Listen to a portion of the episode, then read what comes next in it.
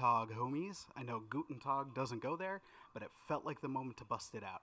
Anyways, uh, today is a surprise bonus episode that I recorded with my buddy Kyle a while ago.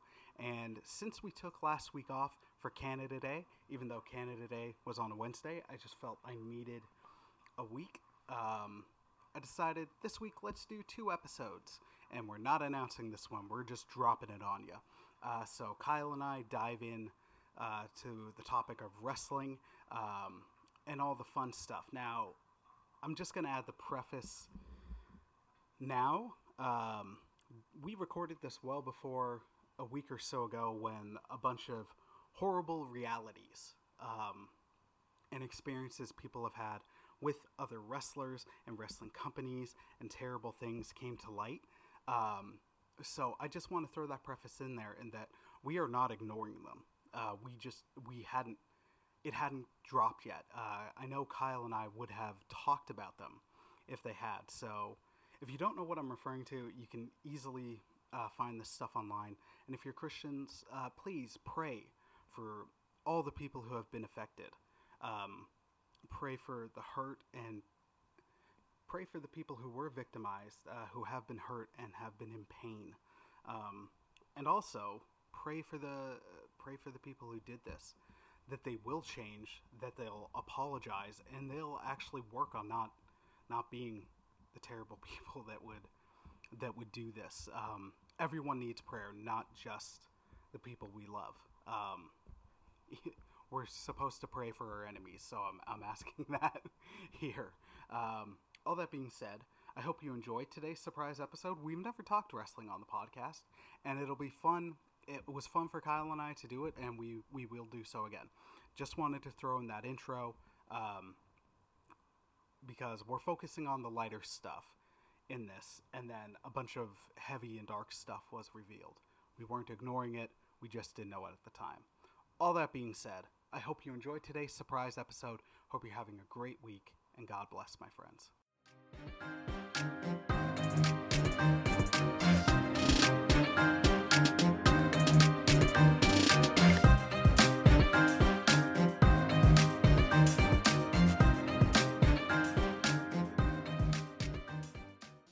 Hey everyone, this is Chris, and you're listening to slash watching One Cross Radio.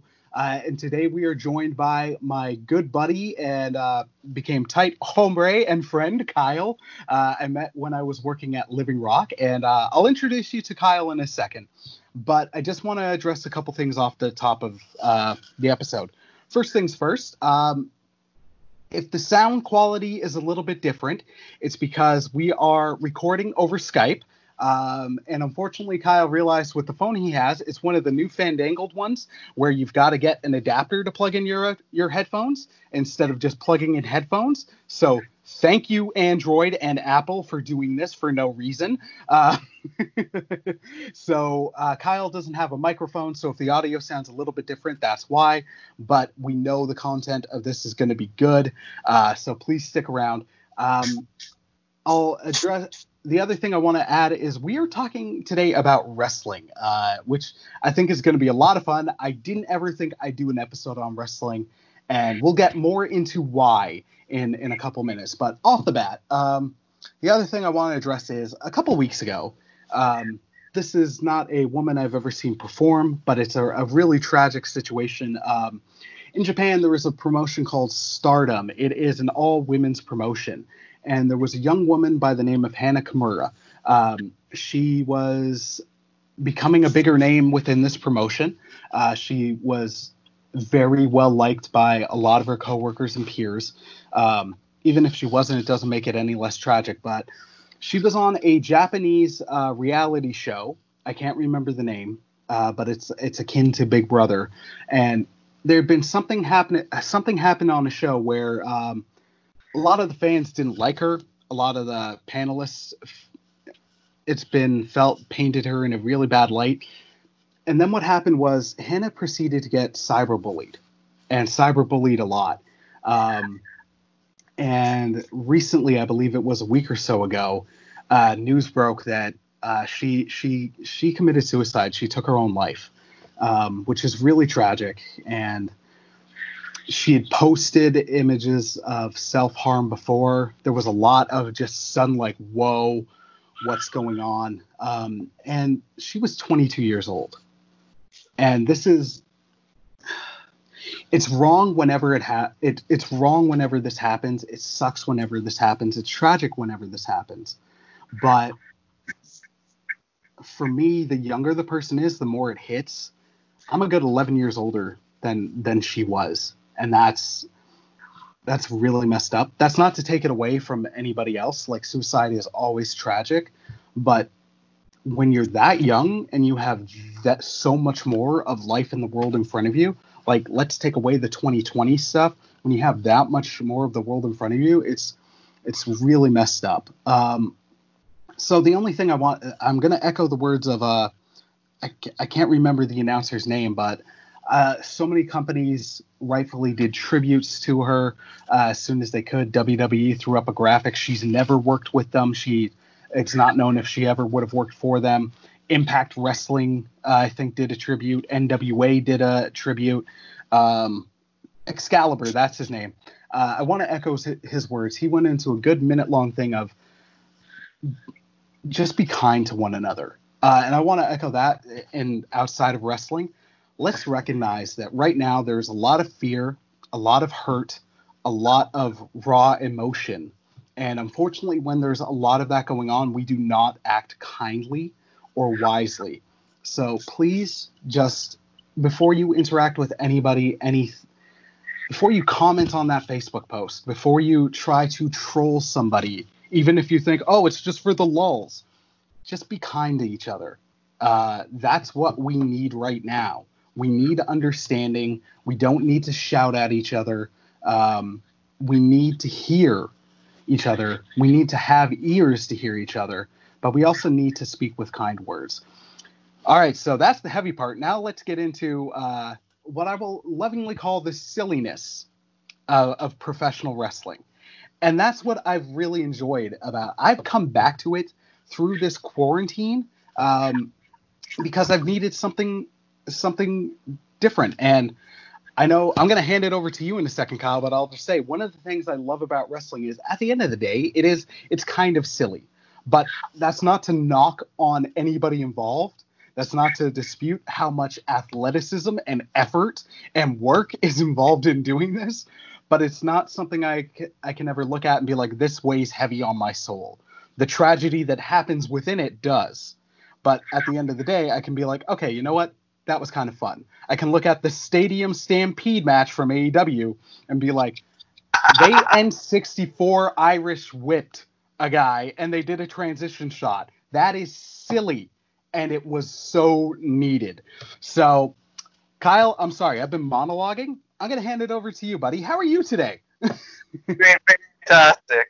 And I've been a wrestling fan since I was five years old and never really left watching it. I always loved watching it for the, especially for the silliness of it. But I do appreciate the athletics of it. But some of my favorite wrestlers were more of the hardcore style type of fighters, like Terry Funk and Mick Foley in his early days. Those were some of my favorite. oh, dude, we'll we'll get. So I'll I'll do a quick summation of this episode, but I know you got some questions for me that we'll dive right into. But the the quick summation of this episode is um, Kyle and I are going to look at uh, four decades of wrestling. Uh, we're going to look at the 1980s, we're going to look at the 1990s, uh, the 2000s, and the 2010s. And what's interesting is is you hear stories about how the 80s was like the wild wild west almost of wrestling, and it's like okay maybe that is the case in the backstage stuff, but I will go. I'll I'll just say to me the 1990s, and the reason I'm thinking this is because you mentioned uh, Mick Foley, who was wrestling as Cactus Jack at the time, uh, Terry Funk, and then when we get to um, uh, like just wrestling in the 90s, the stuff you saw, that's where I'm like, you have not gotten wilder than than the 1990s in wrestling in terms of hardcore, in terms of uh, some of the stuff. It's if we have, it's been in the wrong direction. but uh, I'm sorry, I'm monologuing again. I know you got some questions. yes. So to, to kick this, let's just go with what was the first federation you actually tuned into? So for me, it was uh, definitely WWF, um, and then also, uh, I see. I remember I I'd see WWF um, in the this was the mid to late '90s, um, around '97, '98. Um, but then I'd also, if I couldn't fall asleep, I had my own room. There was a TV. If I was awake late enough and I channel surfed, there'd be replays of Nitro, and I some of the first matches I remember seeing were like tag team matches where it would be like Rey Mysterio and Billy Kidman against Juventud Guerrera and uh, Psychosis. And I'd be like, what the heck is going on? And that was my first exposure to Lucha Libre, um, that kind of style. So WWF and then WCW, which I think is fair to say for most people around my age bracket, that would be their first exposure. It was certainly the most successful of the of the brands that we're talking about, especially at that time. For me, it would have to be Maple Leaf Wrestling, which was owned by WWF at the time, and it would come on Saturday mornings, and it was mainly filmed in Toronto at Madison at uh, Maple, Maple Leaf Gardens. well, hold up, did you almost Madison Square Garden this? yeah. And it was run by what we knew on on camera as Jack Tunney. He would he ran Maple Leaf Wrestling. All right. And, and, most of the matches you would see would be like Beefcake and Valentine teaming up against Jobber, or King versus a Jobber was like the first match I remember. Because I remember well, him, give me five, give me five. Well, that was also that also would be like early, uh, even though it's the '80s uh, that would be for the most part like WWF or maybe l- less so WCW because of different styles, but a lot of the TV stuff would be, hey, let's throw our names out a bunch against of jobbers, and then it would keep the names apart until the big pay per view where it's like now's where you see the stars clash, instead of say the 2000s or especially the 2010s. The problem of hey, we've got say Cena and Orton facing off on pay per view. But for the entire month, we're going to have them face either in singles matches, triple threats, or tags, where it's like, man, you're you're losing the the build to actually seeing these guys throw down. Let alone the fact that those guys have probably faced each other like 1,500 times. But you get what I mean. Like yeah. the earlier model kept the names apart, so you were like, ooh. That, especially with uh, WCW, which was NWA in the 80s, they wouldn't have uh, big stars against big stars on TV. They would save that for the house shows because they didn't yeah. do a lot of interviews at the beginning NWA. So they had a lot of house shows and they would promote the house show. You'd have the guy come on and say, "In this town, I'm going to face so and so." Yeah. And that's how they did it before pay-per-view started, which was around '89 for them, whereas WWF was a lot earlier. Oh yeah, so okay, I'll I, I think I know that I think this is one of your questions, so I'm gonna I'm gonna go on a limb here and just totally steal this thunder from you and ask you. Um, what is it about wrestling that that you still enjoy? That that you're like you even said you you never lapsed in your fandom of it. So what is it that keeps you going back? Uh, well, I would say from about the 80s to about 2008, I was a huge fan of the big ones, WCW and WWF. But then I started walking away slowly. But then I noticed there was a lot of independent wrestling out there that I, I could actually tune into and say, oh, wait, there's something different. And the characters drew me in, especially with like Ring of Honor and stuff they were doing with CM Punk before he became the big name that he is now. And yeah yeah, and seeing people like Raven, who was a WWF star, on there, I was like, hey, what, what are you doing here? Weren't you, aren't you WWF? well, at that, that time, E, but yeah, it was great to know that there was other things out there. And, and as I started watching, Ben friends started sending me tapes of Japan. I was like, hold on, this is a whole new world. Yeah. And I was like, okay, I'm hooked again. And I just kept watching old tapes. I went back watching and watching. Yeah. The newer stuff, and I dance around it a bit. NXT, I'll give it a thumbs up. 205 Live, I'll give it a thumbs up. But the main stuff, uh, I cringe. I'm sorry. So I uh, like before we started recording, I think I said I kind of lapsed out from. I, I was like a Monday viewer for I'd say from like late '99 um, after after my father passed. Um, like beforehand, I'd still watch it every once in a while, and I I knew like I'd it, it'd be something I'd throw on in my room. But it was around that time, like around friggin' middle school, that I'm like, nope, nope. Monday night is I know what I know the channel. Like I'm now getting wise enough to know what channel it's on and stuff. And I got the TV in my room, so I'm like, yeah, I'll do it. Um, it'd probably be around like 2002 or three, whenever right after uh, WrestleMania 19 was. Um, it was around that time that I kind of lapsed out on being like a, a loyal Monday night guy. Um, and around that time, that's where I start reading about the behind the scenes stuff, and that's what kept that's what kept me interested. I wouldn't I wouldn't watch so much. I'd look and for years it'd be like I'll look up highlights. Um, if I read about a really good match, I'll look up the match. Um, I very rare. I think the last full pay per view that I had watched was um. Oh wait, no, because SummerSlam 2000 was it? Two, yeah, no, no, it was uh, WrestleMania 19. That was the last. No, no, WrestleMania 20. That was. Oh wait, no. Years later, I saw another WrestleMania, but it was like my buddy invited me. Um, it wasn't like I ordered it. Um, and then I'd be reading stuff, but then of course there was Ring of Honor, which so interesting because that promotion over the years, it's it's had its and ups and downs, but it is I'd say a fair thing about it is it is a who's who of wrestling now almost like you got before TNA, that was the exposure of Samoa Joe. That was the a big exposure for uh, Bryan Danielson, more no, more so known now as Daniel Bryan, uh, CM Punk. But it also it showcased a style, um, a hybrid style from Japan that we that outside of tape traders you hadn't really seen in North America. Um, so the indie blow up of the 2000s is is interesting, but we'll we'll get there. So uh, why don't we take it back to the uh, the 1980s? Let's let's look at this decade. Um, it's an interesting one because when people talk about the booms of the wrestling industry, the 80s is a big one. Uh, I think statistically, the biggest one is the 90s. 1990, uh, like 90, uh, 96 through 2001 is financially the best period for pro wrestling.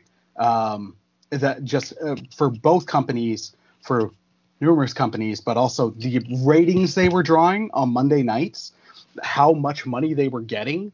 It's that's the thing. But you couldn't have gotten there without the 80s. Uh, so the 80s, you had. Let Let's walk us through this, Kyle. What are some of the promotions going on? Who are the big guys? What's some of the good and some of the bad? So in the 80s, we had AWA, where Hulk Hogan first premiered, and we had the NWA, WWE, which is WWF at that time, and there were some other smaller territories, like out in California and Portland, and then you had Georgia Championship Wrestling and Mid Atlantic Championship Wrestling also. And then you had people like Jerry Lawler starting in the late 80s with the USWA. And then, so those were the, the ones that were, were around that people could see on TV mainly. There probably were a lot more, like New Japan Pro was still around, but unless you lived in Japan, it was very rarely saw it here unless you were a tape trader. New Japan and All Japan yeah, those were.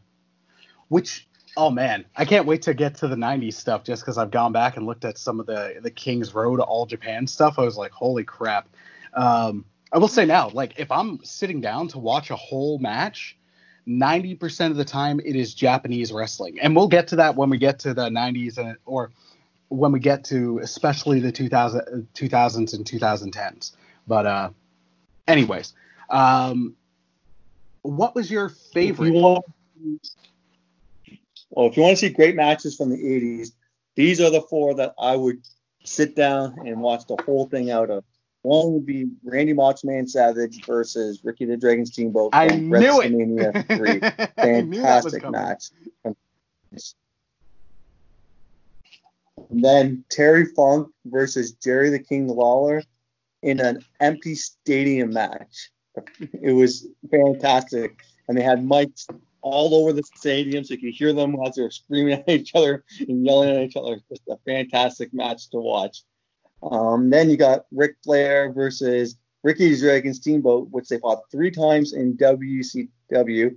And their best time was in 1989 uh, in New Orleans, where they had the smallest crowd they ever had for a pay per view, but it was like the best match. So they didn't card well at all. I gotta, I gotta stop you right there, Chief. Uh, right now, we're running empty arena shows, and they've just recently started putting employees out as the crowd. So I'll say that that crowd, whatever the size, was bigger. It drew more than WrestleMania 36. Well, no, this is when Yeah. wrestling was at its peak, and you couldn't sell out stadium. You know, you're promoting it terribly then. oh yeah, yeah.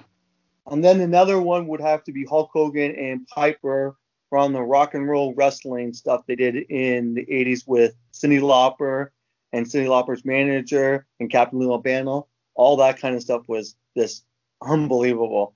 And it brought wrestling more into the mainstream because MTV Oh yeah. wrestling.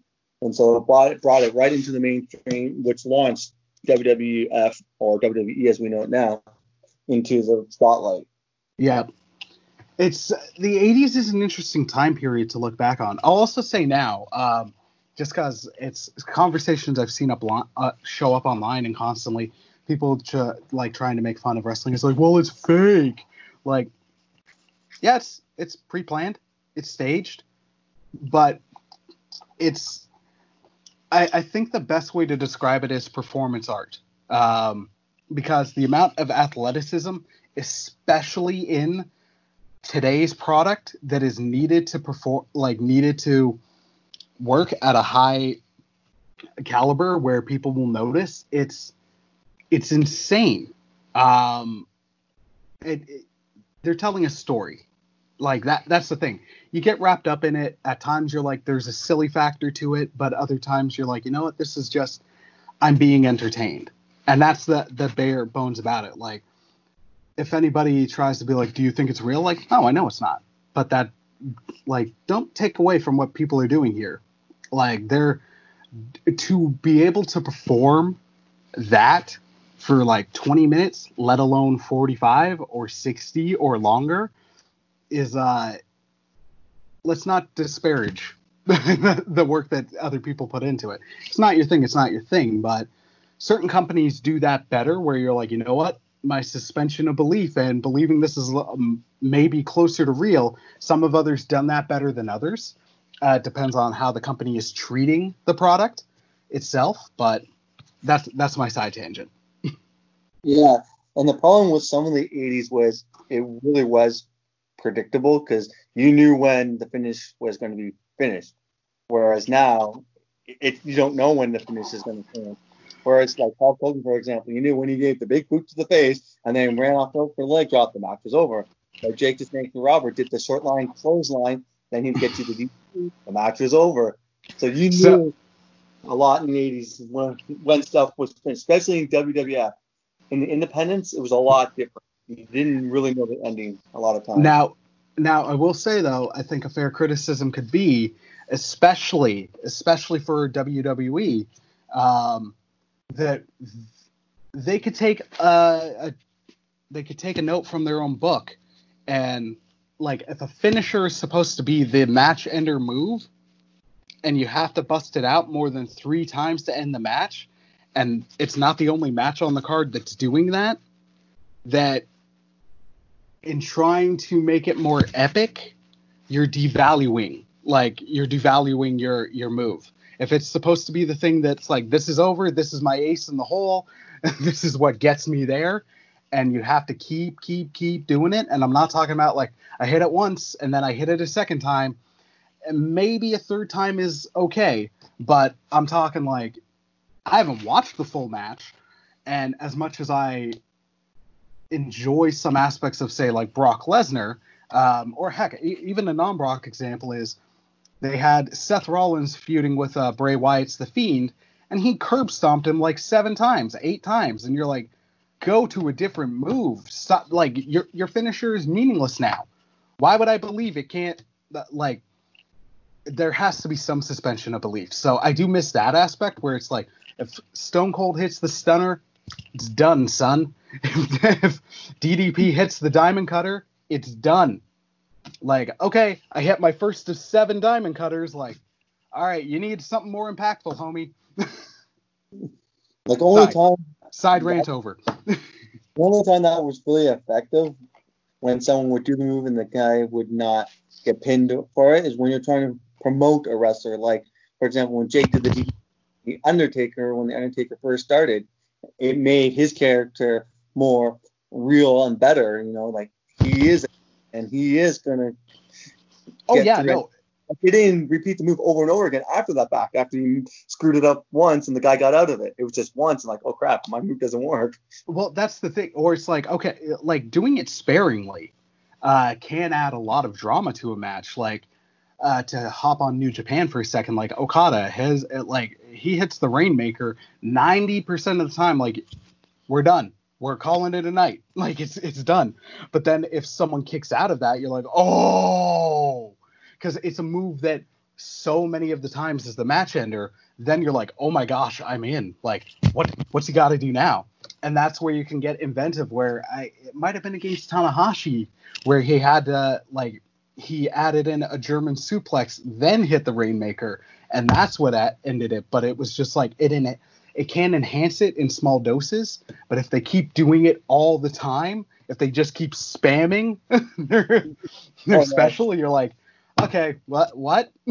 um, anyways, all right, so, uh, 80 back to the 80s out of stuff i've watched uh, i res- it's interesting. It's not fully my bag. It's it's a very different era. It's not to knock it. Um it's just it doesn't cling to me as much as say or interest me or keep me interested as much as um some of the stuff from all japan in the 90s or uh, some of the character driven stuff that you got from WCW and WWF um, in the If 90s. Some great interviews. Go back to the 80s and listen to Piper speak or Terry Oh Funk. yeah, no, no, the the, the it it's very different. The mic work was insane, um, absolutely insane. And I'm not trying to crap on the 80s. I'm not saying it's bad. It's just out of, like one. That's the one that I found. I had to go back to later. I didn't have any of the with the 90s. I was like, all right, the 90s was my jam because I was born in 87 and I found this in 97 like 97 98 and then in the early 2000s it's like i've been a fan for this time and now it's like i gotta seek out and go back it's almost like i'm not as big a doctor who guy as i used to be but when jill got me into doctor who uh, i binged that sucker. Uh, i binged it up until the the fifth series because at that point the fifth series hadn't come out yet. Um, wait no no it had. So i got caught up but then some other people were like oh you should check out the classic run. I tried i get that it has its it, it's got its charm it's got its audience it just doesn't connect with me that the new show does. That's one that i love visiting through i love visiting earlier doctor who through comics or through audiobooks.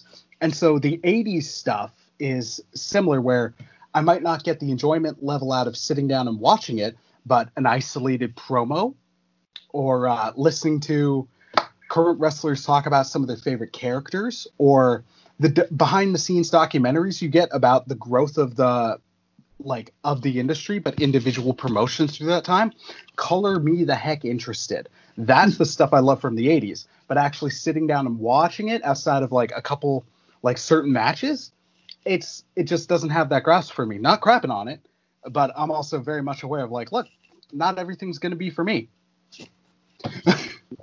It's like trying to watch the WWE in uh, 92 to 97, which they dubbed the New Generation era. It was horrible. had like yeah, Duke, yeah, Duke the Dumpster Droese, Dr. Isaac, um, Doink the You- Clown. you, you know what? Let's I, I think uh, let's just transition to the 90s. I think um, the 90s is an interesting time uh, for both in-ring product and behind-the-scenes stuff. Uh, I think it's fair to say if you you can lob off, and I, there's great stuff from both. There's great matches from both, but I think out of the big two in North America, you can law there's a, a huge quality decrease and increase um, in both WWF and WCW from the early to mid 90s being the decrease and then the increase uh, some much more so than others. Uh, for the WWF and WCW from also the mid 90s to the end of the decade because you and I were texting and it's it's Arn Anderson has a really good podcast, and I really enjoy listening to his stories and his perspective on his career, but other stuff like he's booked as an agent and other things. Um, And also Eric Bischoff's 83 weeks when they quiz him about stuff, but like prior to the the titular 83 weeks. Um, and he's just describing the uh, the chaos that is backstage, and it's just like for every like great Ric Flair feud or every great Bret Hart or Shawn Michaels match um, or interesting character that you get with the Undertaker, you also got the Dungeon of Doom. You also got like the Alliance to End Hulkamania. You also got the Repo Man. You also got Brutus the Barber Beefcake headlining Starcade. You also got like there's so many. You you also got the Shockmaster, Kyle. Like, there's so much. There are some Pardon? things in 90s WCW that I wish they had done better with, like Oh. Steve Austin and Brian Pillman as the Hollywood. Oh yeah, fantastic. But Bischoff absolutely. didn't like it for some reason. I don't know why. So so here I'll I'll I'll just I'll just toss in just because I've been listening to his thing. He's gone on the record saying like he wasn't in charge of creative at that time. Uh, like he was just the TV side of things. So it was other people changing creative. He didn't get creative until I think it was 96. Like 95, 96. He didn't get the creative book until then. Well, according to Steve Austin's book, it's Bischoff's fault why he's uh, was out of WCW. Oh yeah, no, but uh, but Stone Cold's also like I realized that I did some stuff that got me out of there. Yeah, um, and, and the '90s is the '90s is a fun time in some aspects as well because you got uh, people who would eventually become bigger superstars, like really uh, cracking their teeth a bit um, in other promotions. I think. Correct me if I'm wrong, but Smoky Mountain was like the first TV uh, thing that Jericho got. Um, incorrect. He did some stuff in Canada. Um, oh, it's right, lo- because um, Canadian TV, so I don't know if you would technically count that. It was like local cable access. yeah, it was that was um, um His oh, first what match with Lance Storm. Oh yeah, no, I just can't remember the name of the promotion. Um, I think it was CWA, something like that. okay, what's the name of the the Harts promotion? The WWF bought. Calgary Stampede Wrestling. He eventually we went that, but his first was like something called CWA, and he was known as the Cowboy. Chris oh yeah, that's right, that's right. In his first match, and he and it was a draw. No one won. All right, well then we'll go with first continual national television audience would have been uh Hey, Smoky Cal- Mountain. Calgary Stampede Wrestling. Okay, well then I'm just wrong, Kyle. watch it all all out west, so and you can watch it in parts of the western parts of the U.S. too. So technically, All right. it is national. All right, so sorry, I'm gonna get you to repeat that just a little bit slower because your mic was cutting in and out. So Calgary Stampede Wrestling, well, I would say would probably be one of the first big promotions because it was across the Western Canada and across parts of Western United States too. gotcha. That's fair. Yeah. So it'd be Well- Smoky Mountain, Calgary Stampede Wrestling, and you had probably one in California too at the time, and then WWE were probably the big ones during that time, and then WCW also Yeah. were the ones at that time. Yeah. So the '90s, uh, we'll quickly talk about some of the promotions. There were big. There, there were of course the big two. Later, debatably, the big three, um, because you had, of course, WWF, WCW, the debatable third big. And the reason I say debatable, because to me it was the third big. But then, when you look at it, it's it's when you look at it business wise, like money, money making wise, audience reach wise, um, it didn't have the impact close to either of the other two. But I'm of course talking about ECW. ECW had, I'd say, a huge fan impact, much more than it did like financial impact. Um, but at the time, that okay, so this is where I said I said earlier, the 1990s to me is the wild, wild west of wrestling. Because you'll hear There's one- stories. Sorry, There's one other promotion I forgot. Jerry Lawler's promotion, USWF, right, right. Which- Um, WWF at that time.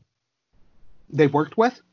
Yeah, there was like a cross Right. promotion, and that's where Right, yeah, because uh, King got a start. yeah, and then Kane also showed up in Smoky Mountain, and um, okay, so the, I said earlier the '90s uh, to me is the the wild, wild west of wrestling, and here's why: when you hear stories about the '80s, most of the time the stuff is like, okay, the match went 60 minutes, um, we'd work injured, but also it's more so the unfortunate like drug and partying stuff. The '90s uh, in the early 90s, Japan owned this, frighteningly so, um, with promotions like IWA Japan uh, and then FMW, um, where it was a lot more. It was a lot more violent, uh, so much more violent. Like the death match, which is not my kind of match at all. Um, IWA Japan was owning Barbed wire. that. Pardon? The barbed wire fence match. The Barbed wire fence- match. barbed wire exploding ring where they put gimmicked but still slightly explosive bits of C4 around. Yes, Terry Um, Funk versus Cactus Jack. Yeah, no, it's that's where I'm like, that's the wild, wild west. Or you get stuff like uh, it, towards the end ninety end of the '90s, ECW, where Sabu in the middle of a barbed wire match, like a bar listener, you can't see, but I'm going about halfway, I think, down into my is that my bicep? I'm gonna go with that's my bicep. It's just the muscle on my arm. I don't know muscles. I know they're a thing that I don't have many of. Um, so he, in the middle of this match, they were using non-gimmicked barbed wire. It was legit barbed wire. Uh, it went halfway down into, let's say, his bicep. Again, I'm probably wrong about what muscle it is because I don't have many. Uh, he left the ring, rightfully so. Uh, and at the time, you're like, oh, this is amazing. But cooler heads now would be like, no, no, this is done, and we're not going to use real barbed wire. Um, he came back out and he had wrapped an entire roll of duct tape around his arm to continue the match. Uh, Mick Foley in Germany lost a Lost chunk of his ear. like he lost an ear. Um, and then that's even before we get to the wild stuff of the Attitude Era, where unprotected chair shots, Mick Foley getting tossed off the cell, Mick Foley getting the unplanned spot of being tossed through the cell. Um, it was, and then the creative and the Attitude Era as well, where it was legit wild and crazy. Like they were really doing Crash must see TV, um, where it's like it when you look at it objectively, the late 90s doesn't have that much like great in ring wrestling. Uh, a lot of it is just like, here's this match. Some of it is banger. So, a lot of it is middle of the ground. But what they had in spades was character. Their characters were so successful. Almost anybody on the card had a story the lower card guy to the main eventer was getting a monstrous pop when they came out. So many characters were connecting, so many characters were over. I'd say the 2000 is where you got a bit of a good course correction. That to me is almost it feels weird to say because I don't want to say peak attitude era without Stone Cold Steve Austin, but in an in ring perspective, 2000s like here's the wild characters we've had for the rest of the attitude era, but our match quality is going substantially up. WCW had the opposite problem. I've monologued. Please say words.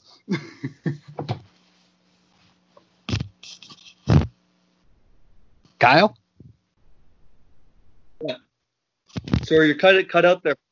Ah, okay. Uh, how long did I cut out for? I missed the last minute there. Okay. Well, I was basically saying 2000. I thought the year 2000, um, especially for WWF, was in some ways peak Attitude Era because you had the craziness in the characters, but the in-ring product got it stepped up to a higher level. Um, it like the matches were consistently better quality. Um, WCW had the opposite problem. They were on fire in like 97, 96, 97, half of 98 and then they they hit the fan. Now, pardon? they kept buying wrestlers. That was their problem. They just kept buying all these mega superstars and thinking, oh, we'll be great because we have so and so and so and so, and downhill from there. If you want a good in-ring product in late '90s, you it'd be hard to find, but it was Ring of Honor was starting up, and their in-ring product was fantastic. The film quality was horrible, but you had great matches. They started like 88 and 99, and that's where you saw AJ Styles, Samoa Joe, Daniel Bryan, Seth Rollins, who was Tyler Black at that time. That was in the 2000s, right? Go, go. That was 98. It start it started Ring of Honor, Oh, but wow, okay. officially got big into the 2000s. Um, And so you can you can find quality matches, but the camera work is not the best. It's hard to it's hard to watch, but if you're a left wrestling fan, you'll stick stick through it. So one thing I'll one thing I'll say, just because you you mentioned an issue WCW had, um, one thing I found fascinating and I've appreciated about the uh, the 83 weeks podcast, which listener, if you're if you're a wrestling fan or just interested, that's a that that podcast, Arn Anderson's podcast, um, they're they're Jericho's podcast, uh, Steve Austin's. They're all interesting. I will say now, uh, they all use language. There's stuff that you might disagree with as Christians, but if you can if you can get past some of that, they're really interesting listens. Something that Bischoff pointed out, and others have gone on to point out, is what really killed that company was the AOL merger. Because they start eh, when AOL started coming in, because mergers, and we just saw this with Disney and Fox, they don't happen overnight. Like it's talked about years in advance, and it takes a solid year, if not longer, to happen. So Bischoff has shown, and then others have corroborated the story. Um, so there's there's more people citing it as accurate. They're like AOL came in, we were the number one rated show. We were bringing in more viewers to our network than anything else. We were the biggest company in our industry. We were we had gone from a, a company that was consistently losing money to earning the most money and then the they were coming in they're like okay well this is how you run this. It's like wait what? We've been doing this. Okay well see what that that company's doing like how they're using vulgar language and stuff stuff that you've been doing you did first. You can't do that. No advertiser's to go on that. No advertiser's to want to get behind that. And then WWF in 1998 blew the heck up and it was crazy vulgar. Uh like they they were treating it uh, it sounds like the AOL people were like fearful that they were ECW which I can get why advertisers wouldn't go with that show as good and entertaining as a fan was. Like that's a tough sell uh to anybody beyond 18 to 34 um that was a huge part. So suddenly they had all these censors all these cooks in the kitchen and then they're like you can't sell like nope you can't do this. You can't do that Um, the 83 Weeks podcast has been really interesting because it's pointed out, uh, it's brought up a bunch of stuff where Bischoff, I think even to that criticism, was like, okay, so what about when uh, Vince McMahon in the 1980s bought, like, bought the a like over half of the AWA roster and all these territories, their biggest stars, they bought them. So why is it okay when they did it, but I get criticized for it? So I, I that's where I found it. It's gone around. It's been a really interesting thing because it's dispelled a lot of the the narrative that's come up over the years about like, oh, it's just this one or two things where it's like, nah, man, it was at a corporate level, and then Bischoff is still like, I'm learning. I learned things through a book because a guy got interviews with Turner execs that I would never even have a conversation with, and they're like, oh yeah, no, Ted was losing control. Uh, this guy is like, nope, like I don't like this. I want this off our network. They were torpedoing it before the product started to suck. Because, like, make no mistake, as much as you have some fun stuff in 1999 and 2000 and 2001 WCW, 99% of it is a train wreck. For every positively Kanyon, oh, yeah. which was amazing, Chris Kanyon doing a DDP gimmick was so funny and so good and actually got a lot of audience support. For everything of that, you also got Judy Bagwell on a friggin' pole. That's horrible. Although, if I'm not gonna lie, if if WWE.com was to ever put up like a random like, remember when they did in the early 2000s like the Taboo Tuesday or Cyber Sunday or whatever, which like you vote on the matches. If they gave Judy Bagwell on a pole as an option, I would vote it in a heartbeat. Zero context, zero connection. Just give me a title match between Brock Lesnar and Samoa Joe, and it's Judy Bagwell on a pole. I'm in. well, and I will, the other problem, which Nash and Paul have admitted, was their contracts. The way they had their contracts worded. So they were so they okay, so they have they've talked about it, but then they've also recorrected because that's something that gets brought up to uh to has been brought up to Bischoff a lot, like oh the creative control and the favored nations, and all that. He's like that got added later. That first contract was ironclad. It was like no, it's this much. The first increase they got was when other execs were like the whole fake diesel, fake razor thing was going on, and then they gave him an increase, and Eric's like, "This is stupid," but okay.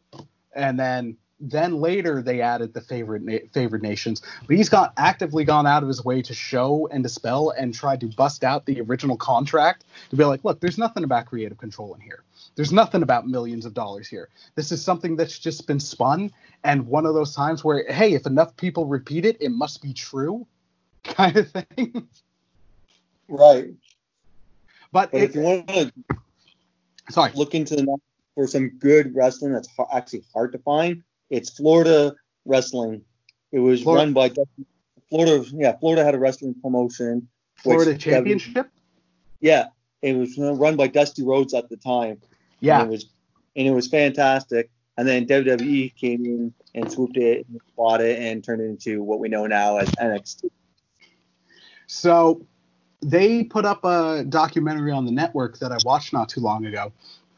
Uh, there was Deep South, then they closed Deep South. W- FCW was always on the the WWE payroll. Uh, they switched Deep South to FCW, and then later they canceled FCW to move it to the Performance Center and Full Sail for NXT. Um, but before before we transition into the 2000s, because I we're we're starting to do that anyway. I gotta say, particular shout outs to uh, if like the stuff I watch now, most of the time, if I'm gonna sit and watch a match, it's going to be Japanese wrestling or something in that style. Japan has treated wrestling much different than the US has. It's much more it's treated much more respectfully, I'll say. I'm not trying to disrespect any North American company by saying that, but it's treated much more as a combative sport in Japan than say some of the soap opera aspects. You don't get a lot of the extremely colorful characters. You don't get you tried to run me over with a car, or you peed in my tea, or I spilt coffee on you, Kane. So now we'll have a last man standing match for reasons. Um, you don't get stuff like that. It's a lot more just tough dudes fighting each other. Uh, it's a lot more strike based. Um, it's a lot more.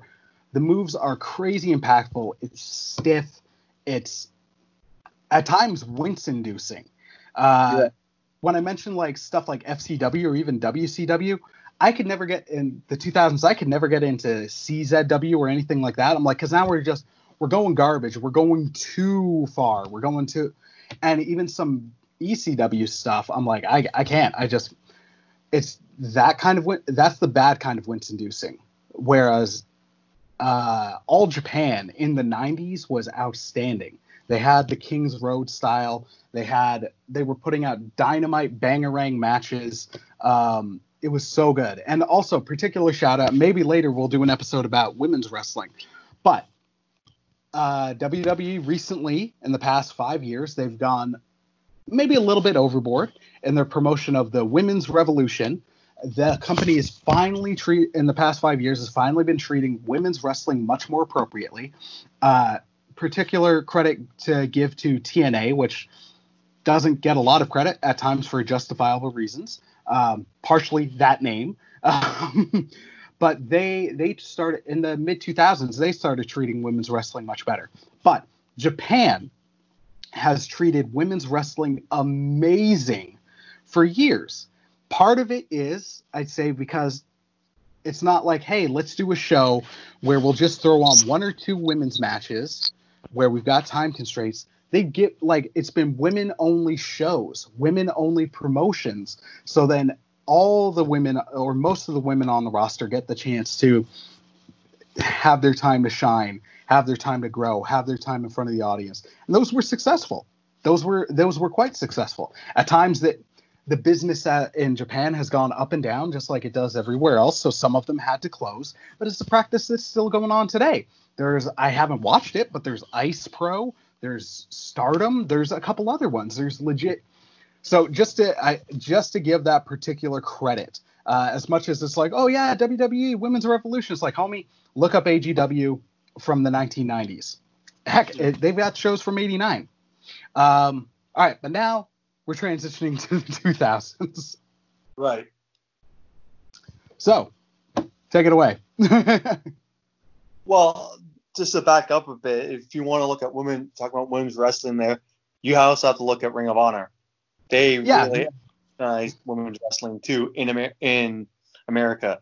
But you're right, Japan really shined when it comes to women's wrestling. And I would have to say, if you're going to sit down and watch three federations, like right now, if you you only could watch three federations, Japan would be top of the list, and probably I would say the new NWA stuff, and I would say Major League Wrestling. Hmm. I, I would stay away no, no. from WWE. My my opinion, because so, they seem to push the same guys week in and week out. It's like you have other talent, use them. so, oh man, okay. Well, I'm gonna bite, but then I'll, I'll save some. I'll try to save as much as I can for the we'll say 2010s to present because 2020 is an anomaly. But uh, I think it's it's difficult though because as much as that's a fair criticism about WWE, I think that's a fair criticism for other companies. New Japan, as much as I love them, uh, and to their credit, not everybody gets the championship, which adds to the prestige.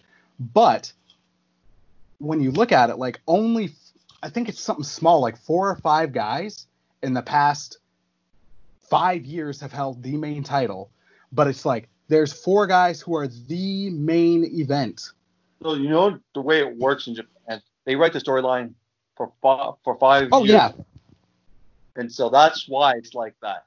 And then they'll sprinkle in an American wrestler here and there, pull an American audience. But but uh, heck, I was listening to the episode of Suplex City, and I think it was a fair point out. Um, when you look at a guy like Nakamura, whose best run was in Japan, his NXT run was was pretty great as well. But for how many years? Like he he defined the uh, the IWGP Intercontinental title, but there was also a lot of time where people were like wanting him to be moved back into the main IGBT uh, IW dang it IWGP title. They wanted to move him back into that picture, and it's kind of like, oh no, we're going to keep him with the IC. And the problem with that is, the time he left, it was his fifth intercontinental title run, and it's like we've been seeing this for for five years, or not five years. We've been seeing this for years. Like, give us something more, something new. So that's that's the difficulty. I'd love to like not saying uh, New Japan needs to hot shot the title round because we're talking the 2000s and we'll see how that was bad for them, but also business for them wasn't that good, especially in the early half of the 2000s. Um, but cracking open that scene a little bit more so then people, as the audience expands, I think they've got to expand a little bit of their thinking, not change it too much so it's an entirely crappy product to longtime fans, which I'm not one. Um, I'm a new I'm a new convert, which is weird to describe, but it I'm a new fan. Let's go with that. Uh, like you got to crack that scene open a little bit, and I'm not saying they have to win, but put them in the in the matches a little bit more. Because as much as I like Okada, because Okada is a machine, um, and Tanahashi, yeah, like let's let's spitball here. There's been other promotions where, eh, heck, we're talking 2000s. Noah, no, Noah ran into this issue in yeah. the later half of the 2000s where it was we'll have a couple key big guys who were the big guys from all Japan because there was the exodus from all Japan to Noah. Yeah. Um, but then they didn't open up that spot, the the top spots early enough. So then right. even you had the, the the breakthroughs were few and far between. You had a couple like Kenta, um, who eventually rose through the ranks from junior to heavyweight, and I think for a while, I'm not sure if it's still current, had like the most defenses of their of the GHC heavyweight championship. He was the face of that company, but still, it, even when he was champion, there was still people being like, "No, nah, no, nah, where's Misawa?" And then Misawa died. Kenta uh, Kenta Kobashi was at that time in his career almost perpetually injured. And then you had a case of you didn't even have the big names to build the younger guys up anymore. So it's just like if well, if I'm looking at New Japan, Okada gets injured, yeah. Tanahashi like as as well as he can go, like he's closer to the end of his career than he is the start of it. Sure. Like if they don't open it up more, like Kenny Omega was a breakthrough. But if Omega hadn't broken, like, would Omega have broken through if Styles left?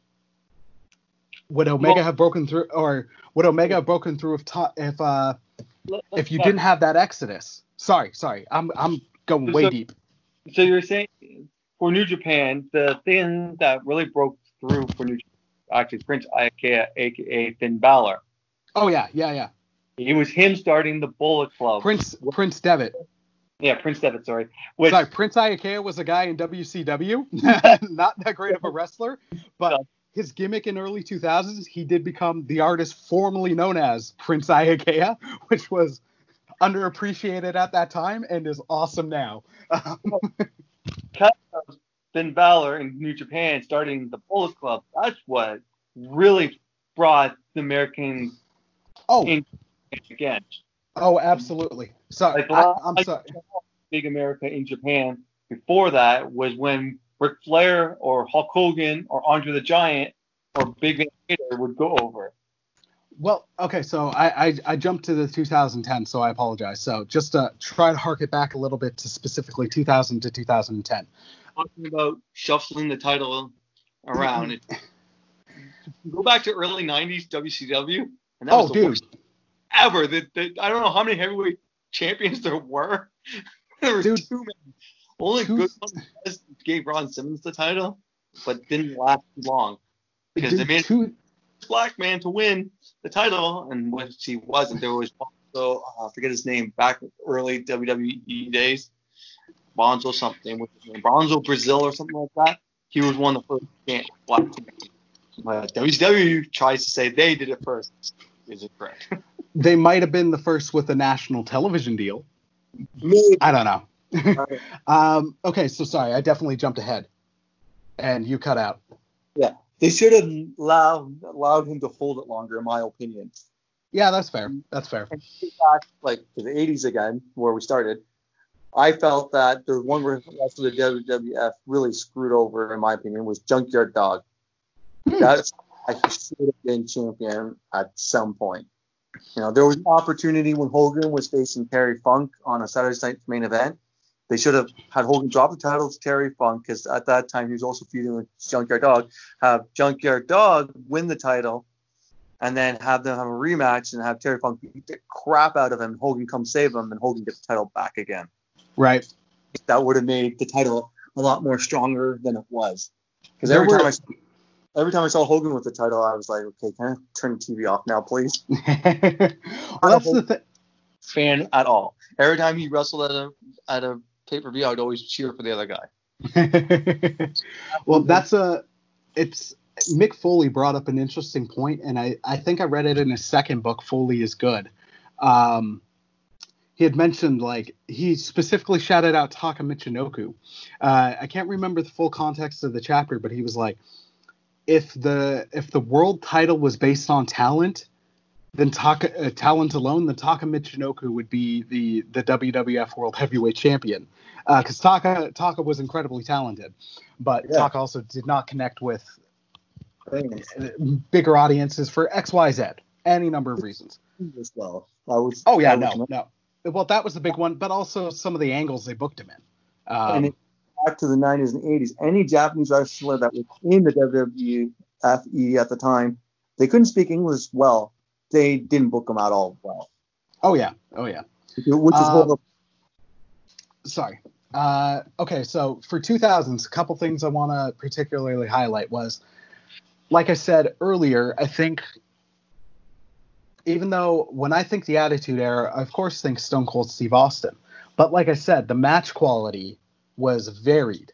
Um, 2000s, I think, was the the peak of both, where you had the interesting, the very interesting characters. Um, everybody on the card, top to bottom, was super over, but the match quality also did get substantially better. I think it got noticeably better throughout the entire card. Um, that was like Triple H at his absolute best um, in terms of wor- in ring work. Um. Because I remember Triple H as Terra Ryzing from WCW or Oh, yeah. Jean or Jean Paul Levesque. oh yeah, no, no, no, no. Oh, that that dude, man. Um, but uh, like 2000 WWF was on fire. Uh, it's it was drawing drawing some of its highest ratings, some of its highest buy rates. Uh, Backlash 2000 was like for a while the highest non Big Four, non WrestleMania pay per view gate. Um, the ratings they were getting were astronomical. Um, even into the even into 2001, the company was still on fire. WrestleMania se- uh, 17 was incredible. Uh, it's a show that people still go back to. The downside was, at least for North American wrestling, especially North American wrestling on TV, was uh, WCW was bleeding. Is not even a, an appropriate term. Like Well- it, it's it's not like they were bleeding. They were beyond life support. One of Uh, the problems was they think they could bring in Vince Russo, who did well with WWE, and use him to write storylines, which were the most terrible storylines I ever saw in my life. Oh I yeah, remember- well, So I forget who Hogan was facing, but the person, no, it wasn't Hogan. It was Kevin Nash was facing somebody. I think it might have been Rey Mysterio Jr. or something. And Kevin Nash just laid down and pulled him on him and get the three count. huh, like, I can't remember. That's how bad it became. Well, like- oh man, like it got That probably rates as my second worst match of all time. David Arquette, da- like, and he's gone a long way to shoot that stuff down. Yeah, David Arquette became champion, which he he now wrestles. Um, And I- he also Wrestle.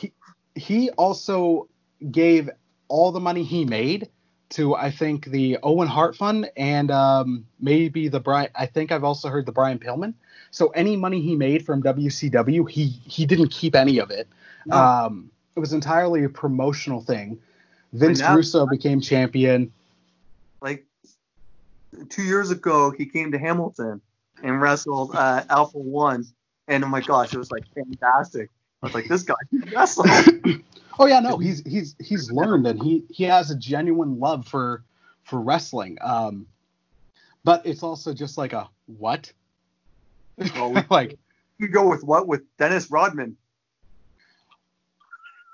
yes, uh, but I'll also say no. It just uh, just hear me out on Oh. this.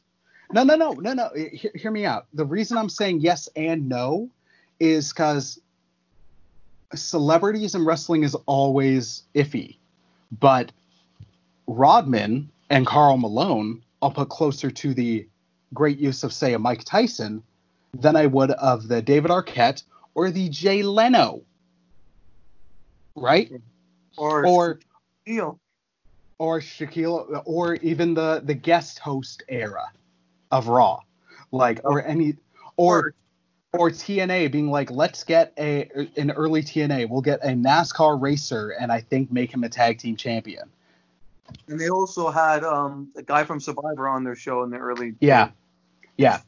So that that's what I'm saying. Like, let's look at the context of like Dennis Rodman. Like he he did he brought eyeballs to it. He was notorious. He drew a lot of interesting things to basketball. He was a known commodity, and Yeah. he did draw more eyes to it. So that's where I could be like, I can't argue that it was a success. I'm not saying it was good. But that it would did- be, that's what made me turn off WCW when I saw well that. yeah no no But- and that's the well that's the catch 22 right anytime they anytime there's celebrity involvement but i think you could you could even look at let's like north american wrestling right now even the we'll go with the the big two companies the big two companies being wwe and aew Impact would have something to say about that. pardon Impact would have something to say about that. They'd say they'd be in the mix there too. i'm saying the big two impact can sit down Ouch!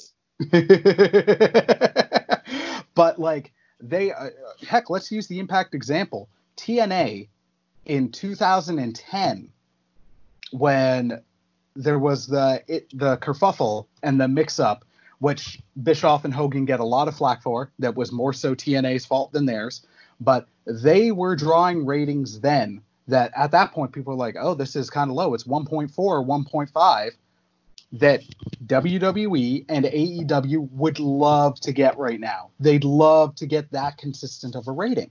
Because right now, it's not popping beyond their in house fan base.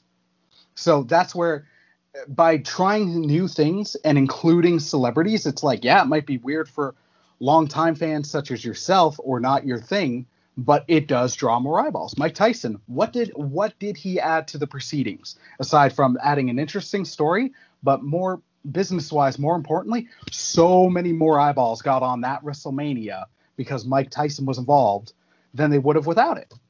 Right. So it's, it's the catch 22, right? Um, so we'll also say 2000s WWF definitely went downhill. I'm not sure it's as bad as, say, the new generation stuff, but it, there was a noticeable dip. It was trying to figure out what it was post attitude because also ECW folded, WCW, both companies folded within like, I think, two months of each other. Um, and then they were the sole, like, it's going to Yeah. sound disrespectful, but let's not kid ourselves. TNA never got anywhere close to being a number two. They were number two by default. They weren't number two because, oh, hey, we're this huge success. They had some success, and they they've they've morphed into Impact, and they're still around. So clearly, they did something right. But AEW burst on the scene last year, and they became the number two like that. TNA never was the number two. Because they had a YouTube show for over 20, about 10, 10 years almost, with uh, being the elite, and that's they brought all those fans with them. Oh know? yeah, no, they well, it, and they brought of and they brought wrestlers on that WWE didn't use. No, like- exactly. But the thing, like the thing is, TNA had TNA never lacked star power. TNA's a lot of their problems were like, oh, and it's been interesting on Bischoff's podcast when he starts talking TNA, especially about the times he was involved. He'd be like suggesting stuff where it'd be like, eh, this. He like one thing I appreciate. He's like, look, just because it's not for me doesn't mean it's not for everybody. I he generally doesn't like gimmick matches, but he looked at say the lockdown pay per view, or uh, no no no, uh, it was at that time they were just in the one the one studio where all the things were for free, and he's like, why don't we take the show on the road? Like, why aren't we doing this? And their whole concern was like, okay, let's not lose money, but they didn't have faith to grow. They were like, oh, we'll bring it, we'll bring in Hulk Hogan, and Spike will pay the dime. Spike will pay for Sting, Hogan, Bischoff, Angle. We won't lose a dime. Spike will pay for it, but they're not doing anything to grow, and it's showing. Like names sometimes don't mean anything. Uh, True. um, because their highest rated episode actually beat WWE one time, and it Oh, was yeah. boys putting Dixie Carter through a table. yeah, That no, no. Rated all time. It was just the Dudley Boyz putting the owner through a table. Like it's it's the business of the business is what really interests me in a lot of North American stuff, um, and that's a, like mid 2000s is where outside of watching a couple promos or a one-off match here or there is where WWF lost me. What started winning me and has re got me into wrestling was um, I'll sing it. I'll keep singing its virtues. Uh, mid 2000s pro wrestling Noah was outstanding. Uh, it is wince inducing. It is uncomfortable because of how stiff it is. uh, a nickname I've seen online that's appropriate is Head Drop City. Um, people look at Brock Lesnar and the the joke in wrestling things, uh, wrestling fandom is like Suplex City. He's got it on a shirt, but you have guys that would suplex each other. Uh, so it's interesting how there's a couple moves from wrestling that uh, I think are ingrained in even for outside of wrestling, like pop culture lexicon. The average, if you mention a pile driver, people kind of know what it is. They might not know what the package pile driver is. They might not know what the tombstone pile driver is, but pile driver is a name that's gotten into the crowd, into pop culture. People know what a power bomb is. Heck, power bombs have shown up in MMA fights. Um, the Rock has done the rock bottom in multiple movies, and people recognize it. Stone Cold Stunner, uh, and of course the RKO, because there was a while where it was an, an online uh, viral sensation of people just like RKO out of nowhere. Um, so, and German suplex, I think, is one of them. but Noah, it would be like, how many different ways with a suplex can I throw you over myself and drop you on your head and neck? And how many ways can I do it from varying heights? Um, how can I kick you where I'm actually kicking you? Uh, Kenta Kobashi, who is one of the best wrestlers of all time, like he would get in chop battles that would you could debate would put Ric Flair to shame. I didn't see Ric Flair cut somebody open off a chop. Kenta Kobashi would redden, bluein, and at times lightly bloody somebody's vest, his vest chest from a chop. Um, Kobashi's chop. It's it was it's very different. It's it's such a hard hitting style that you're like, okay, I'm invested. Uh, and then you all, that's where you got the rise of certain people who uh, some didn't do too well in New Japan at the time, uh, who have gone back to New Japan. But that's also where you got like Misawa, you got Kenta Kobashi.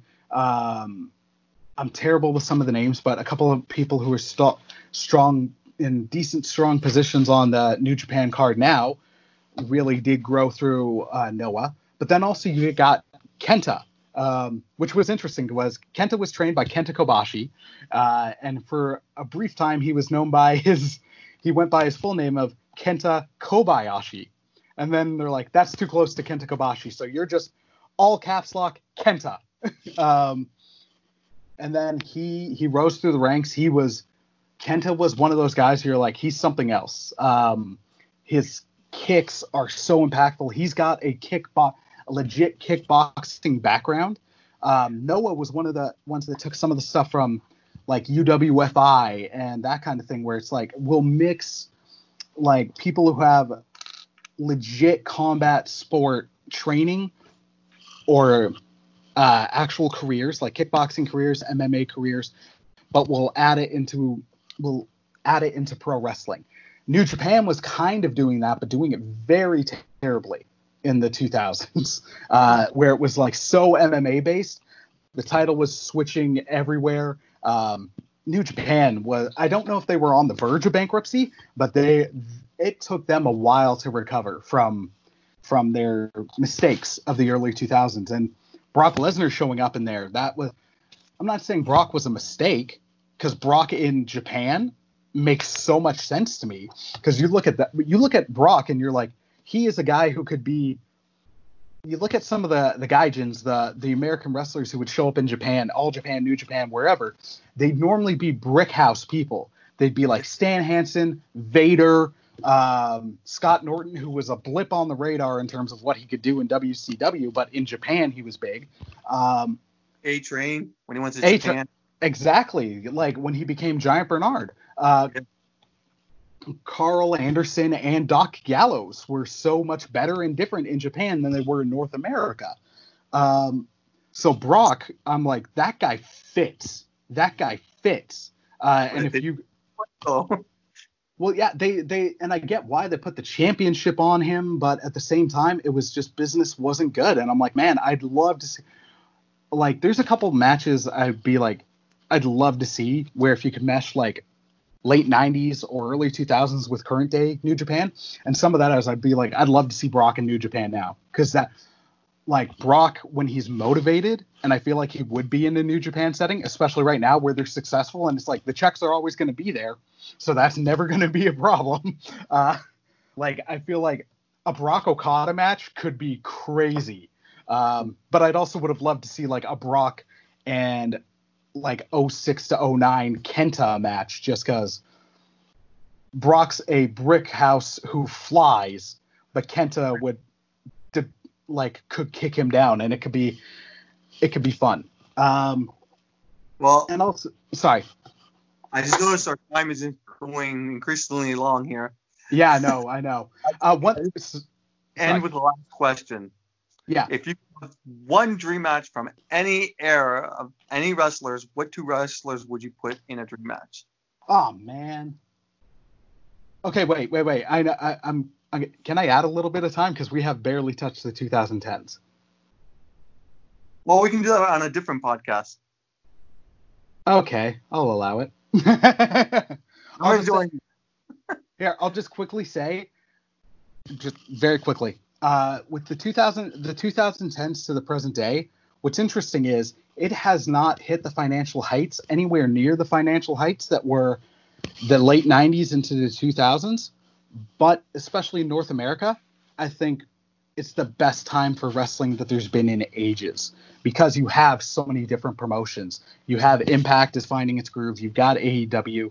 You've got NWA that's scratching that nostalgic itch, but with a modern twist. You've got MLW. You've got ROH that's still hanging in there. You've got like so many different options now.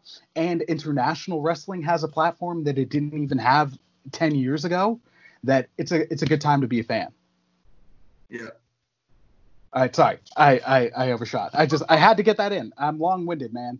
It's my show. Fight me. Um, okay, so if I had to do a dream match, uh, I know I just stated a couple, so I think we I think we could do a full episode of dream matches, and not only do it. And not only do I think I can, I think we should. So we will. Um, but if I had to iron it down, I think I know it wouldn't be good from a work rate standpoint, but just because they are the two biggest of the of the industry ever, it, it would have been Hogan Austin. Um, as much as Hogan Rock was great, um, especially when there was that brief opportunity to get it. Like, just I've always loved the visual in my head of like Hogan going for the boot, he goes for the leg drop, maybe he hits it, but then it's almost like the the mockery of the Hulk up, the Hulk up, where Austin just pretty much gets up, flips him the double bird because that's Austin, and then nails him with the stunner, and that's how I'm like that. You've got the two biggest icons of the industry who made the most money for the industry. That's not disputable. The statistics, the finances, everything back that up. Um, I like I said, there's other matches I can think of where I'd be like work rate rise, I'd salivate at, but just because it's those two, they're the biggest, they are the biggest names that have come out of that industry. Um, the biggest guy of the 80s against the biggest guy of the 90s. And that's not to sneeze on Hogan in the 90s because he really did reinvent himself um, in the late 90s through the NWO. But yeah, that's it. How about you? Uh, mine would be a War Games match featuring, featuring the Four Horsemen. The one, the Four Horsemen would be the Arn Anderson, Flair, Tully, and Barry Windham era, and they would be going up against Chris Jericho, Dusty Rhodes, Magnum TA, and Dustin Rhodes. huh. I feel like you cheated. Because I felt I had to do singles. I didn't know I could do multi man. Okay, if I had to do single- a, si- a singles match would, uh, would be Terry Funk and Mick Foley in a hardcore match, hands down. but we've seen that. We've seen that so many times. That would be a match I would love to see over and over again. I'm sorry, those guys could. Okay, all right. I'll, I'll allow it, I guess. I mean, you can see it over and over again. It is possible. But It is. But if you had to pick the biggest stars, it'd be Chris Jericho ver- versus, I would have to say, anyone from Japan. You know, yeah. Because, you know, those Oh, would be my just Chris Jericho versus New Japan. We could. He We, he should start his own alliance and and be. I feel like we could do a. I feel like we could do a whole episode on Jericho.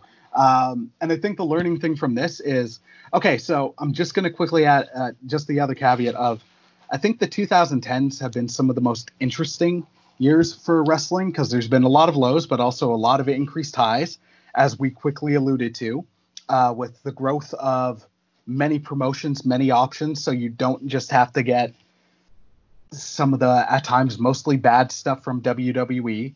Uh, even though they've got NXT and NXT is for the most part good, um, you've got you've got a couple different options.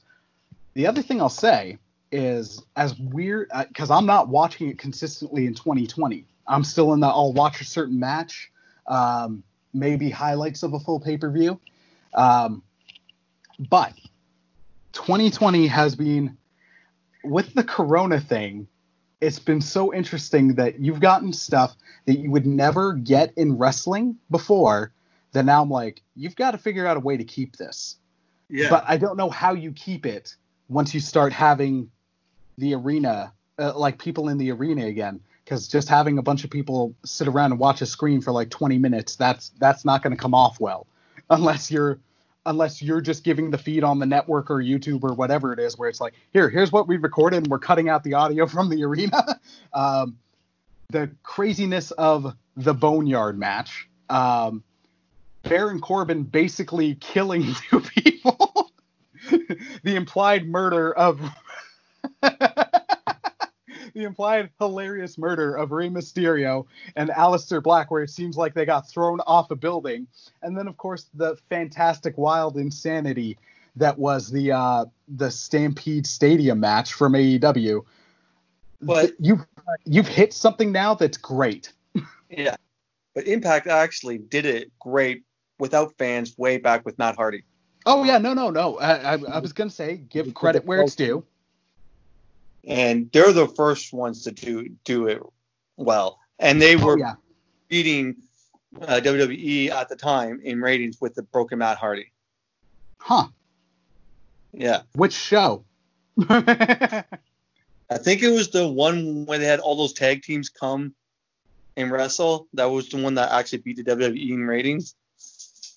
Okay. So it was Broken Matt Hardy and Brother Nero versus all these random tag teams I've never heard of. Uh, yeah. So it yeah, no no just want to give credit where it's due, but I even find like that happened and they they worked it out. But then there's been some attempts since that haven't hit as well. But it and even uh, apparently the NXT cinematic style they just tried recently didn't go over that well with the fans, but you had like the Boneyard match, which was something very different, but also like, oh dang, this is interesting. Uh, and then that also can be a way where you can get some of your old favorites, but not having to bump where they'll die. Or Mick Foley, I'm 99% sure like he's had every bone in his body replaced. um, just because of the abuse he's taken, like he's put himself through.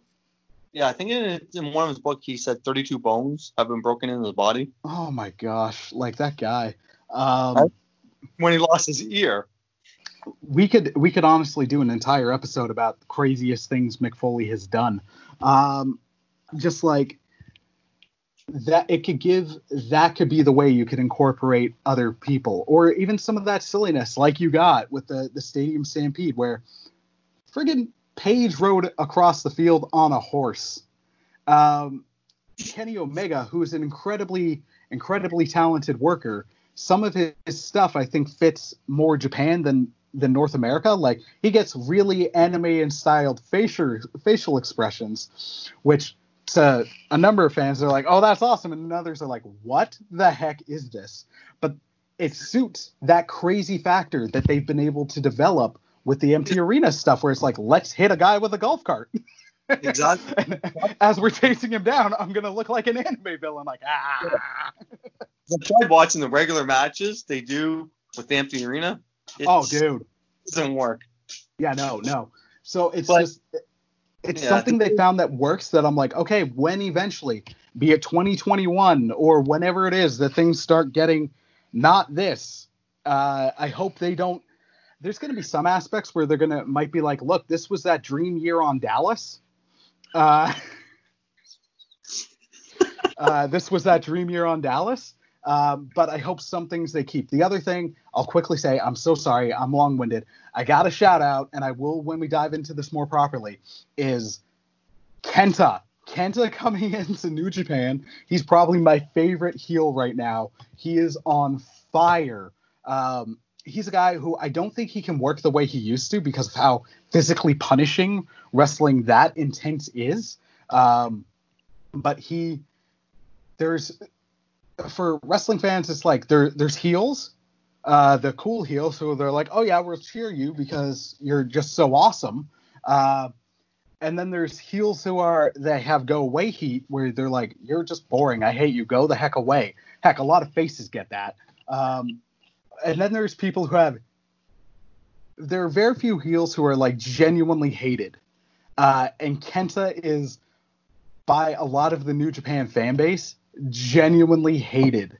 It's so interesting in Japan because it's very few that people switch companies.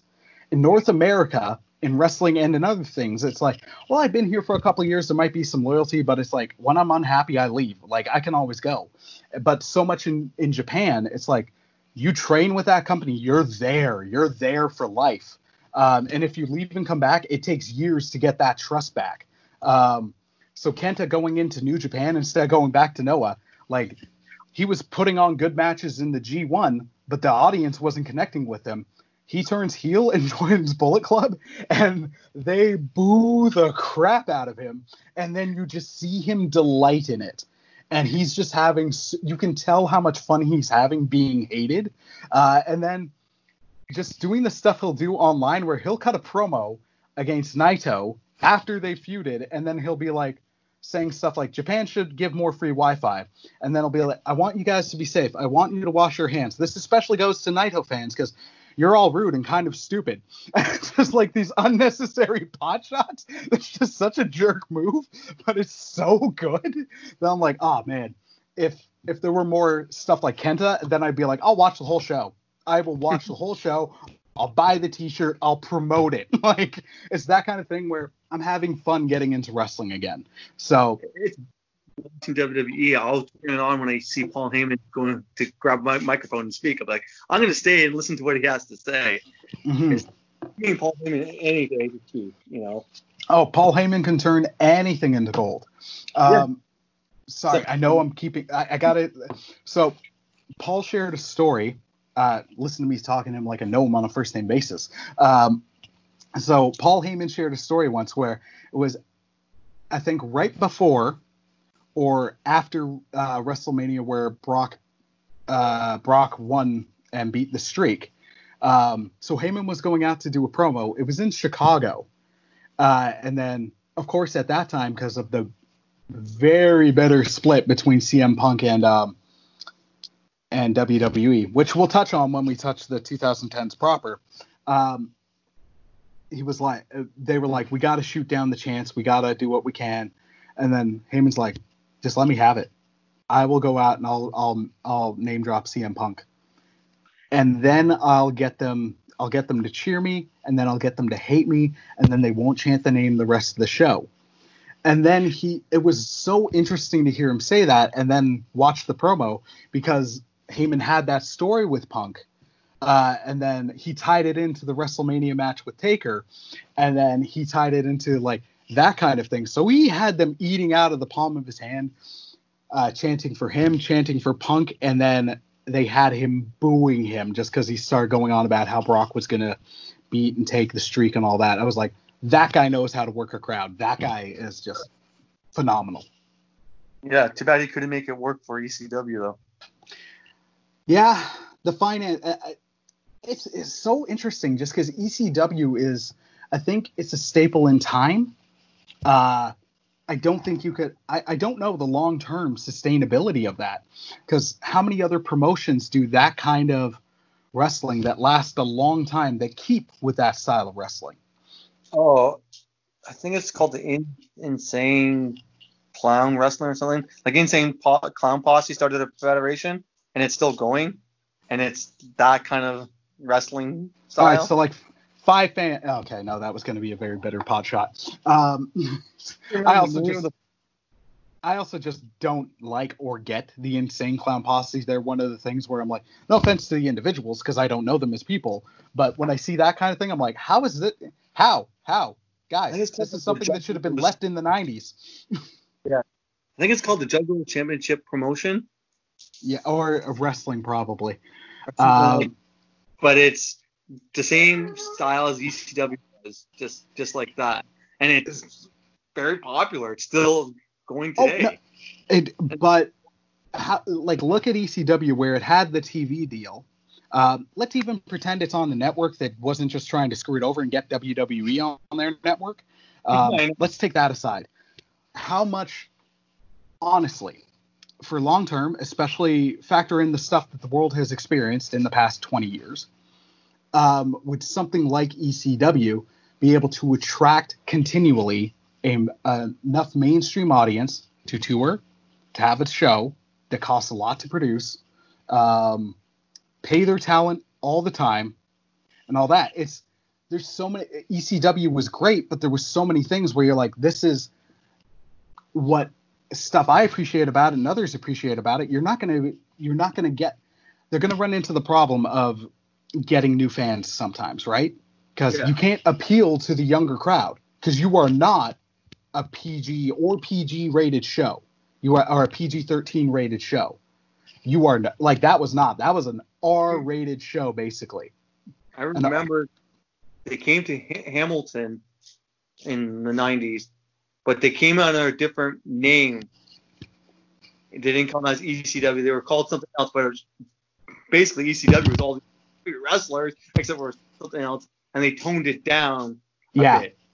And that- just were like the hardcore ECW style. The rest of them were toned down.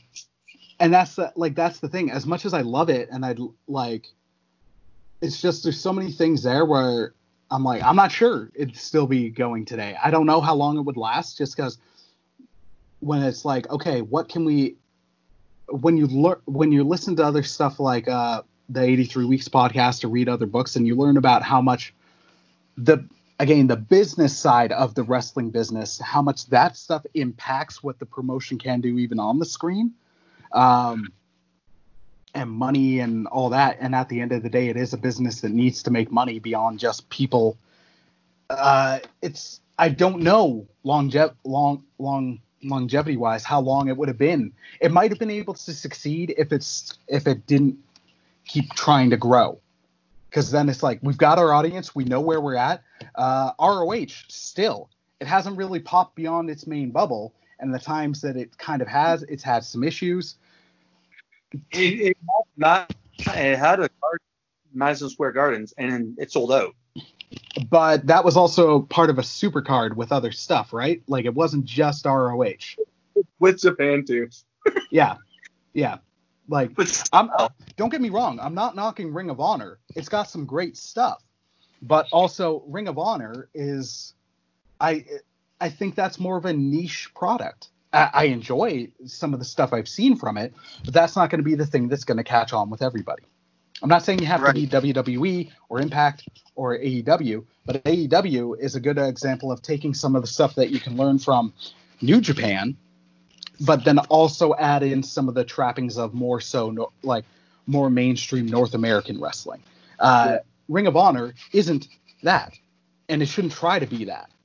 And No. ECW wasn't that, and I think the more it tries to be something it's not, then it alienates its core fan base, but then also it's not going to what it was isn't going to attract the huge audience. It had a Right. very very loyal, deeply loyal fan base. People that still sing its praises to this day. Um, but also wince-inducing and at times not in a good way. so, all right, Yes. uh, we'll we'll wrap this up. Uh, we'll do this again, dude. I, I've had a lot of fun talking this with you. So I'll get the proper equipment next time. awesome. All right. Well, Kyle, thank you so much for being on. Uh, dear listener, thank you for listening. I hope you enjoyed today's episode. I haven't talked wrestling um, on the podcast ever before. Uh, like I said, I've started to enjoy it a bit more and more recently. And again, and it's not in the disputing way. It's it's it's light and it's there's a silly aspect to it. Um, that's not to disrespect the hard work that the these these men and women put in to entertaining people across the globe in various ways, sometimes in small crowds in high school gymnasiums or big arenas, be it empty for hundreds of thousands or millions watching at home, or for thousands upon thousands in an arena. Um, it's just, it's nice to have something where you're like, you know what, this doesn't have, it's got weight because I enjoy it, but it doesn't have like real world weight. It's something fun to get lost in again. Uh, and it's Totally. also something that has a flavor for, I, th- I think it's got a flavor for everybody.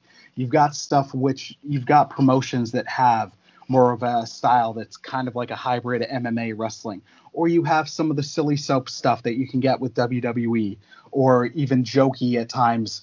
Um, Colt Cabana. Colt Cabana is a very jokey wrestler. Not that he's a bad one, but heck, one of his finishers is the Superman pin. That is ridiculous.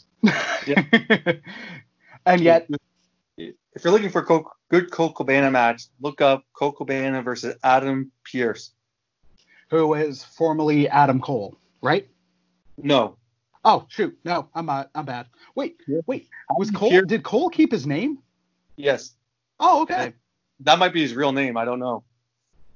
Yeah, but I mean, Cody for a while can use his real name because they own the trademark.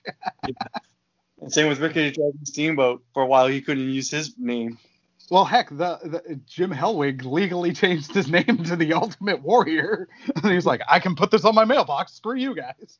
Um, But as you're talking about wrestling and the wide variety of it, my wife is not a real wrestling fan, but she'll tune in to watch women's wrestling. Like if I have women's wrestling on, she'll sit and watch it and then get up and leave after that. Like, yeah, okay, I'm done. Well, it's uh, you know what? Uh, As much as I sang the praises of uh, all Japan and Japan in general uh, for all wrestling throughout this whole episode, but especially for their '90s output of women's wrestling, um, I don't think there's ever been a better time across the whole all of professional wrestling for women's wrestling. Everybody is like, it's all being treated seriously now across the board. Um, you're not getting any stupid like bra and panties matches, which was just gross. Um, just awkward. It's it's when you see it at the at the time, and I'm not trying to justify it, but it seemed to. No, I can't. I can't even say it worked at the time. It did, but you're like, no, it shouldn't have though. Like that's the thing. It shouldn't have been a thing. Um, Yeah, only problem have with WWE's women wrestling division is how they over promote Charlotte Flair. I'm sorry. I know she's Ric Flair's daughter, but she should not have won at WrestleMania against Asuka. That was the, in my opinion, the worst move. They should have. oh, uh, oh, sir. I feel like uh, but that's for another, day. Well, yeah, no, that that could be a whole episode. And I, uh, she, she's got all the talent, but I, I do feel a bit bad for her right now. I'm not knocking her talent. I'm just Oh saying. no, no, no, no. I, I I feel bad for her right now because she's getting a lot of. Again, be kind to each other, people. Um, it's a promoter's decision who's going to be on everything. It's it's not the performer's decision. so They're using her because of her last name. That's the thing. If she wasn't a wasn't a Flair, I don't think she would be as highly promoted as she is. I I don't think so. Uh, the reason I'll say that is because for a while she tried to push away from the Flair stuff. Then she she earned her stripes and then she leaned into it. But if you take away her last name, she was still putting on banger matches that still got a lot of audience attention. I agree, but I don't think she would be as promoted as she's being promoted without the I- name. Just like in Impact, there's Tessa Blanchard, who is Tully Blanchard's daughter. She would not be promoted like she is without the last name. I, Like, I, made- I, Made her the world champ. I Like- think there's I think there's yes and no to that because also uh, heck Blanchard is not the same name as Flair. Let's call a spade a spade. But also um, we can't always just no. I'm not trying to knock Tully, but Ric Flair is known to non wrestling people. Is Tully? Yes. Is Blanchard? No, I get I get your point. like I'm not not knocking the guy, but because also we can't just pin it on the name because Horace Hogan was a thing, and Horace Hogan, thankfully, never got near any big title. And, Uh, and his daughter tried to get into the business, and you know how And- that went.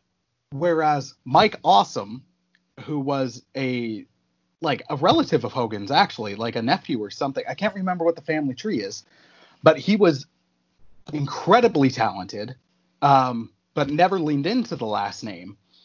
And he, No. if he did, then I'd be, I, I'd be like, his talent is what, his talent is what got him over. So I think, I think Flair, Charlotte Flair would still be the big name, but it's at, it, it does add to it because now, you know what? I, I think it would. There's the the almost Roman Reigns John Cena resentment towards her, um, but when you add on her last name, it does make it so much worse because you're like, oh, it's because she's a Flair. Whereas if it's anybody being pushed on that much, especially debatably to the extent of other talent, then they'd be like, oh, come on. Because it happened with John Cena. It happened with Roman Reigns. That's where I'm not convinced. Like, Roman Reigns has no name connection to anybody. Um, and that's where I'm not He's fully convinced it's. to the Rock. Yeah, and when they brought that up, how did that go over? And they didn't really bring it up again. Um, But when they got it with the Usos, it worked very, very well. Right. But it, they also didn't try to shove it down the throat, being like, hey, love me because I'm connected to him. Right. Yeah. So that's where I'm not saying it doesn't help, but I'm not saying it. I don't think it's the main reason. Because you got Randy Orton, who's connected with Bob Orton and all that family. But that, but again, but look at Randy Orton when he came in and they tried pushing him hard. That didn't work. And then Yeah. later he found his character. And again, no offense to Bob Orton, but do non wrestling people know who Bob Orton is? No.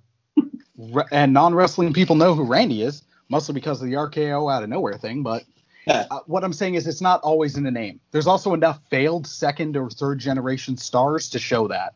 Uh, Um, Junior. well, Ted DiBiase Jr., Ricky the Dragon Steamboat Jr., Yeah. uh, any Hart that's not Bret. Almost, Cody. if you didn't leave. uh like there's so many it, it's i i don't think it's always just name because at the times when they try to bank on it, it doesn't always work.